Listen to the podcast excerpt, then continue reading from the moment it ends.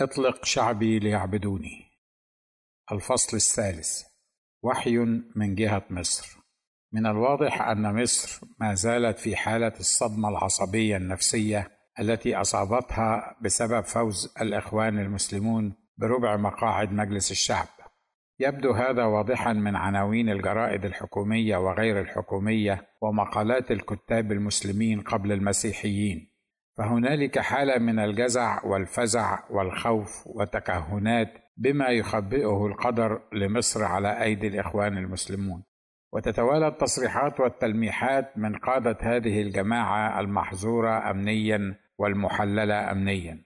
فمن قائل أن هدم الكنائس فريضة شرعية فالحديث يقول لا تبنى كنيسة في الإسلام ولا يجدد ما خرب منها. ومن قائل لابد لأهل الكتاب أن يدفعوا الجزية عن يدهم وهم صاغرون. ومن خائف أن ينضم النصارى إلى أعدائهم في حالة الحرب فيفتي بأن لا يقبل النصارى في الجيش. وختمها المتظاهرون الذين كانوا يهتفون في شوارع الإسكندرية قائلين بالطول بالعرض هنجيب الكنيسة الأرض. كل هذا وما زالت الكنيسة على اختلاف طوائفها تغط في نومها العميق الذي لم تفق منه منذ خمسة عشر قرنا من الزمان. وقبل دخول عمرو بن العاص إلى مصر وحتى اليوم مع أن المولى تبارك اسمه حاول بأنواع وطرق كثيرة إيقاظها فكانت لا تكاد تقوم حتى تنام مرة أخرى وترجع إلى سباتها العميق. وما زالت الكنيسة تعيش على أنقاض الماضي القريب منذ ثورة 19 عندما رفع القس سرجيوس شعار عاش الهلال مع الصليب ليكسب المعركة ويدعم حزب الوفد وقد نسى أو تناسى أو تعامى عن أنه لا مكان للصليب بجوار الهلال. لم يكن له مكانه منذ الاحتلال الإسلامي لدولة مصر المسيحية الأصل. ولم يكن له مكان في الشروط العمرية التي سنها الخليفة العادل عمر بن الخطاب.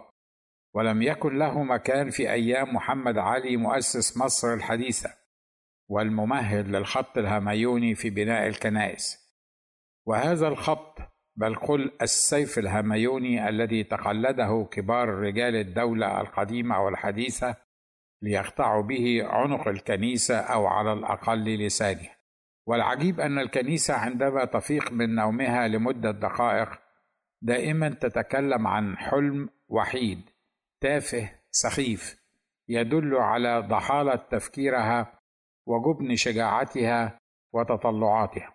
تراه وهي نائمة في غيبوبتها وسباتها ألا وهو حلم أن يمثل الاقباط في البرلمان بما يتناسب عددهم في مصر. وأن تعطى للأقباط حقوقهم الكاملة في التعليم والوظائف والعلاوات والدرجات وإلغاء الخط الهميوني هذا كل ما تحلم به الكنيسة. لم تجرؤ الكنيسة يوما أن تحلم بأن سيدها الرب القادر على كل شيء يأتي إليها سريعا راكبا على سحابة ليرجف أوثان مصر ويطلق شعبه الذين في مصر ليعبدوه ويعيدوا له في حرية مجد أولاد الله. لا لم ولن تستطيع الكنيسة حتى أن تحلم.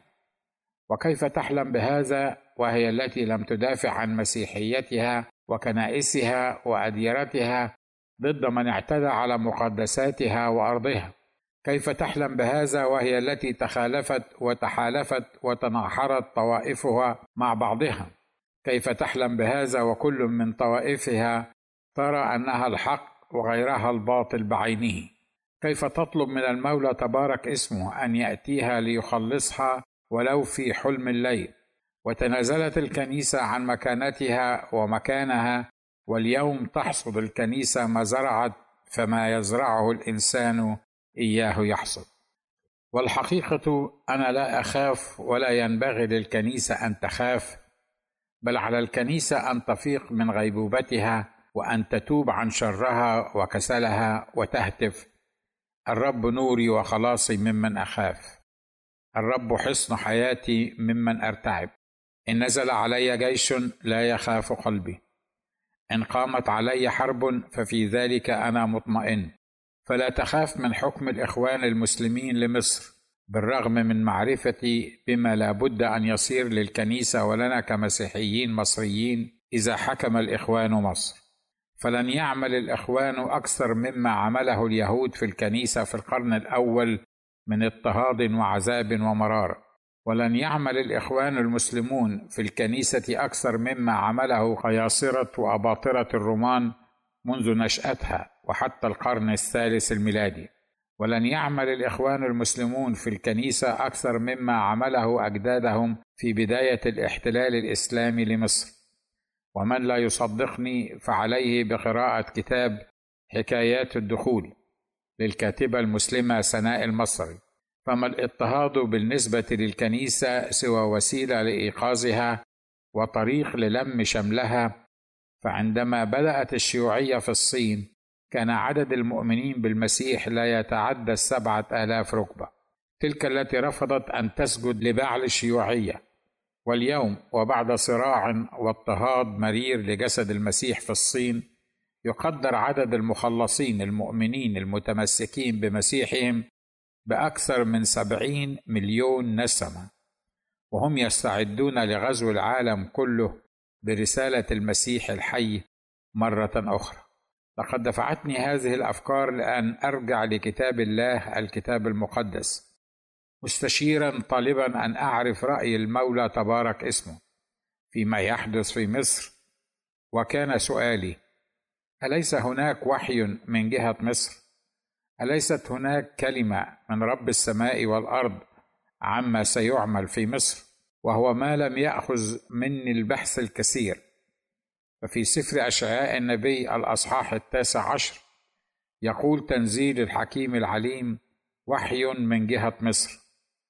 وعندما يقول تنزيل العليم الحكيم وحي من جهة مصر فهذا معناه أن ما نحن بصدده هو وحي من المولى ليس للإنسان أن يرفضه أو يناقشه أو يعترض عليه بل على الإنسان أن يقبله ويخافه ويؤمن به ويصلي له سبحانه ليرفع عنه عقابه وغضب لقد حاولت دراسه هذا الوحي بحيادية كاملة وخاصة أنني أعلم أن الغالبية العظمى من المراجع والتفسيرات وخاصة المدونة باللغة العربية منها قد تجنبت تماما الحديث عن هذا الجزء من كلمة المولى تبارك اسمه. وكيف يمكن التعرض لهذا الوحي ونحن في بلاد تؤمن بتحريف الكتاب المقدس؟ وترى أن أشد الناس عداوة لها هي إسرائيل. كيف ونحن في عالم يكفر المفكرين والكتاب إذا ما نادوا بحق البولة وكلمته إن خالفت تعاليمهم وسياساتهم ويطالبونهم بالرجوع عن أفكارهم وكتاباتهم والتوبة عنها إذا ما تعارضت هذه الكتابات مع طموحاتهم وكبريائهم. فكيف أكتبها أو أؤمن بها وأنا أحب مصر والمصريين؟ كيف يكتب أحدنا عن هذا الوحي؟ ونحن الذين تعودنا أن نسمع ونقرأ في أعيادنا ومناسباتنا آية واحدة فقط من هذا الوحي وهي مبارك شعب مصر.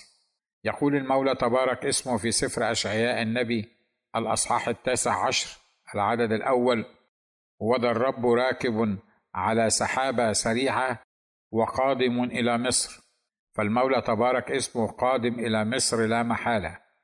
وهو قادم بسلطان بغضب وهو قادم سريعا لترتجف أوثان مصر وترتجف كل آلهة غريبة في مصر ويرتجف كل من لا يعبد إله إبراهيم وإسحاق ويعقوب. وذا تعالى قادم إلى مصر ليهيج مصريين على مصريين فيحاربون كل واحد أخاه وكل واحد صاحبه مدينة فمدينة ومملكة مملكة. أليس هذا ما حدث ويحدث في كثير من مدن مصر الآن؟ وذا تعالى آت سريعا إلى مصر ليغلق على المصريين في يد مولى قاسي فيتسلط عليهم ملك عزيز. فأي مولى أخصر من ذلك المولى الذي احتل البلاد؟ شرد أهلها هدم كنائسها وضع الجزية على رجالها وضع الأنيار على رقابهم وأطلق عليهم عبارة العظمة الزرقاء.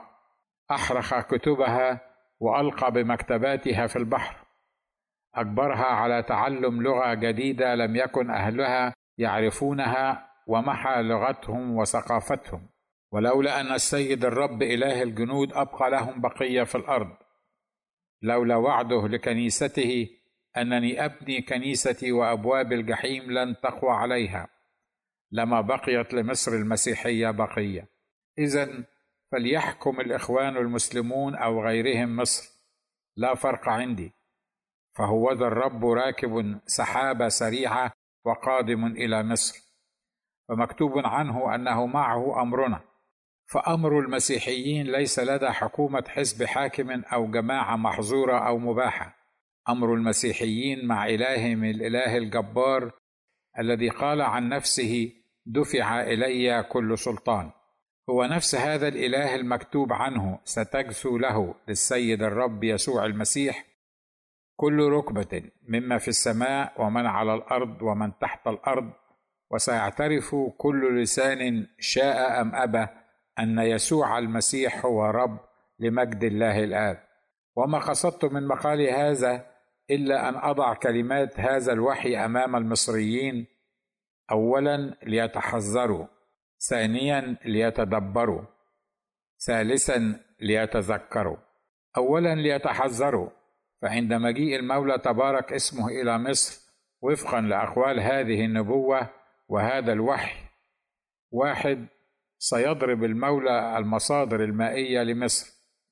فنحن نتغنى أن مصر هبة النيل وأن لدينا من المياه الكثير لكن المولى تبارك اسمه يقول في آية خمسة وتنشف المياه من البحر ويجف النهر وييبس وتنتن الأنهار وتضعف وتجف سواقي مصر. اثنين سيضرب المولى المصادر الزراعية ويتلف القصب والآسل والرياض على النيل على حافة النيل وكل مزرعة على النيل تيبس وتتبدد ولا تكون. ثلاثة سيضرب الرب القادم على سحابة سريعة إلى مصر المصادر السمكية. والصيادون يئنون وكل الذين يلقون شصا في النيل ينوحون. والذين يبسطون شبكة على وجه المياه يحزنون. أربعة سيضرب المولى المصادر الصناعية. ويخزى الذين يعملون الكتان الممشط والذين يحيكون الأنسجة البيضاء. وما أكثر الذين يحيكون الأنسجة البيضاء في هذه الأيام في مصر. فهم يتخذون من الأنسجة البيضاء شعارا وستارا ليكسبوا من المكانة ما لا يمكن أن يحصلوا عليها بغيرها. وحتى هؤلاء سيخزون عند مجيئه تبارك اسمه. خمسة. وسيضرب المولى تبارك اسمه مصر بروح الاكتئاب وتسحق أعمدتها. وما أوضح روح الاكتئاب التي تعمل الآن وتسيطر على أبناء عروبتنا في هذه الأيام. وإن لم تصدقني عزيزي القارئ انزل إلى الشارع المصري وتأمل الوجوه. وليست روح الاكتئاب فحسب هي التي تسيطر على مصر بل روح الغي. فالغواية والانحراف عن الحق سبحانه وتعالى أصبح وسيصبح غالبا على تصرفات الشارع المصري. أليست من أعمال روح الغي أن يشتري المرشحون للحكم في مصر أصوات الشعب بالهدايا والعطايا؟ فهل لفائز في البرلمان استغل فقر الناخبين أو خوفهم أو يأسهم واشترى أصواتهم بأمواله أن يؤتمن على أن يمثل شعبه في البرلمان؟ أين كانت عقول الناخبين وتفكيرهم؟ حتى يبيعون أصواتهم أغلى ما يملكون لمرشح أغواهم بهداياه وحلاوينه.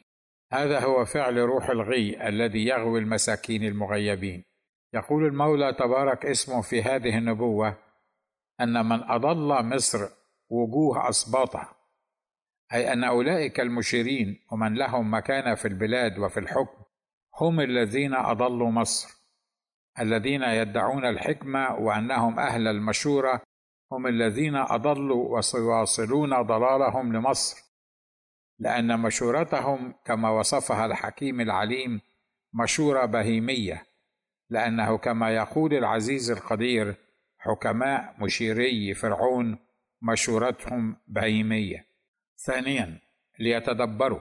والآن أليست هناك طريقة لتجنب كل هذا الذي تنبأ به هذا الوحي على مصر سأذكر لك عزيزي القارئ خمسة شروط ومتطلبات وضعها الوحي العزيز لابد للمصريين أن يعملوها لكي ينهي المولى هذه الحالة من الانهيار الاقتصادي والنفسي والسياسي القادم على مصر.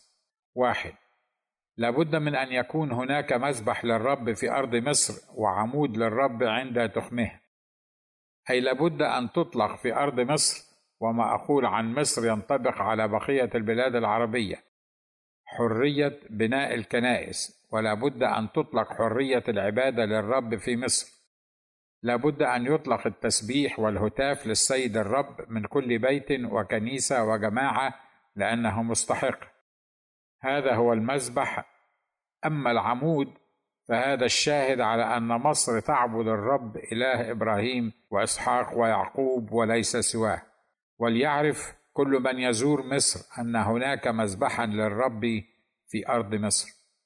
اثنين لابد أن يصرخ المصريون للرب إله إبراهيم وإسحاق ويعقوب وحده فيعرفوا أنه بدونه لا خلاص ولا نجاة لهم. يصرخون ليس المسيحيون فقط بل كل من هم في أرض مصر يصرخون إلى المولى تبارك اسمه. لا إلى مواليهم ولا لأوثانهم ولا لقديسيهم ولا لأوليائهم بل يصرخون للرب وحده وعندها فقط ووفقا لتنزيل الحكيم العليم يرسل لهم مخلصا ومحاميا وينقذهم. ولابد أن تكون الكنيسة جماعات للصلاة والتضرع والتوسل للرب القدير أن يقصر مدة هذا العقاب لمصر. ثلاثة لابد أن يعرف الرب في مصر ويعرف المصريون الرب. لقد تصرفت الحكومات والممالك والأحزاب مع الكنيسة ومع شعب الله في مصر بما لا يدع مجالا للشك بأنهم لا يعرفون إلههم. فظنوهم مشركين وكفارا وعبده الناس من دون الله. وكتابهم محرف وكهنتهم سحره ومنجمين ولهم عذاب من عند ربهم أليم. لكن اليوم قريب حينما يأتي الرب سريعا على سحابة إلى مصر ليدافع عن جسده وكنيسته ويصنع احكاما بآلهة المصريين فيعرف المصريون الرب ويعرف الرب في أرض مصر. وسيعرف الرب في مصر كالمخلص من الذنوب والخطايا كالشافي من الأمراض والبلايا كالفادي من جهنم في النهاية. أربعة عندما تكون هناك سكة وحرية في التنقل والعبادة بين مصر والمملكة الأشورية القديمة وهي اليوم العراق إيران تركيا الأردن فلسطين لبنان وسوريا يوم تعبد هذه البلاد إلها واحدا ربا قديرا قادرا على كل شيء. خمسة. يوم تقبل هذه البلاد سابقه الذكر أن تكون إسرائيل شريكا لهم في العبادة لله الواحد رب السماء والأرض. ويقول تنزيل الحكيم العليم في أشعياء الأصحاح التاسع عشر عدد 23 في ذلك اليوم تكون سكة من مصر إلى أشور فيجيء الأشوريون إلى مصر والمصريون إلى أشور ويعبد المصريون والأشوريين في ذلك اليوم يكون إسرائيل ثلثا لمصر وأشور بركة في الأرض. نعم نحن جيل أرضعنا أهلنا وقادتنا كراهية إسرائيل طيلة عمرنا واتهموا من لا يبغض إسرائيل بالكفر والخيانة لبلادنا. لقد كبرنا على خدعة أننا سنلقي إسرائيل ومن هم وراء إسرائيل في البحر ولم يحدث. وها هو المولى يقول أن مصر والإمبراطورية الأشورية القديمة وإسرائيل سيعبدون معا نفس الإله الواحد القهار الذي لا شريك له إله إبراهيم وإسحاق ويعقوب. فهلا طرحنا عنا عنادنا وكبرياءنا وكرهنا لشعب خلقه المولى وميزه بأن منه الأنبياء والمرسلين. أفلا نطيع المولى فيرفع عنا سيئاتنا فالكراهية حتى لأعدائنا هي رجس من الشيطان الذي لا يعرف الحب ولا يقبل الآخر فالله محبة وكل من يحب أخاه قد ولد من الله وكل من لا يحب أخاه فلا يعرف الله فالله محبة. وليس معنى ما أقول في هذه النقطة بالذات أنني أوافق على ما ترتكبه إسرائيل الحالية ضد الأشقاء الفلسطينيين أو المسيحيين من فظائع سواء كان في فلسطين أو في أي بقعة من بقاع الأرض. بل أنا مقرر وسارد وحيا من الله كان مقضيا. ثالثا ليتذكروا أنه عندما تتوفر هذه الشروط الخمس السابقة سيبارك المولى تبارك اسمه رب الجنود شعبه مصر قائلا مبارك شعبي مصر وعمل يدي اشور وميراثي إسرائيل. فلا بركة إلا إذا حققنا ما يطلبه منا المولى تبارك اسمه ونصيحتي لرؤسائنا وقادتنا وكهنتنا ومشايخنا وأولي الأمر منا. أن اقرأوا التوراة والإنجيل ففيها هدى للناس ورحمة. اقرأ في سفر أشعياء وحي من جهة مصر وحي من جهة أشور وحي من جهة بابل وحي من جهة مؤاب. اقرأوا سفر دانيال وأخبار الأيام والملوك لتعرفوا أن للسماء سلطانا وأن كل آلة تصور ضد شعب الله لن تنجح. ولتعلموا ما يخبر به المولى سبحانه وتعالى في كتابه العزيز عن بلادكم ومستقبلكم. لتعلموا كيف رفع جلاله ملوكا وقضاة وكيف ذهب بعضهم إلى نهايته غير مأسوف عليه. اللهم إني قد أبلغت اللهم فاشهد. اللهم إننا ندعوك لترفع غضبك عنا وتعطينا من الطاعة والخضوع لك ما يؤمن سلامتنا. اللهم لا تؤاخذنا بآثامنا وكرهنا ولا تسلمنا إلى مرام أعدائنا. اللهم ارحمنا واعف عنا يا إلهنا. أعطنا طاعة لوحيك وكلمتك وخضوعا لأمرك ووصيتك وقبولا لحكمك وهدايتك. اللهم اهد أولي الأمر منا وحكمنا واهدنا وارشدنا إلى ما فيه خيرنا. اللهم بارك أرضنا وامح اللعنة عن مصادرنا وثرواتنا. وعد بنا إلى توبتك وإيماننا بك يا أرحم الراحمين يا رب العالمين.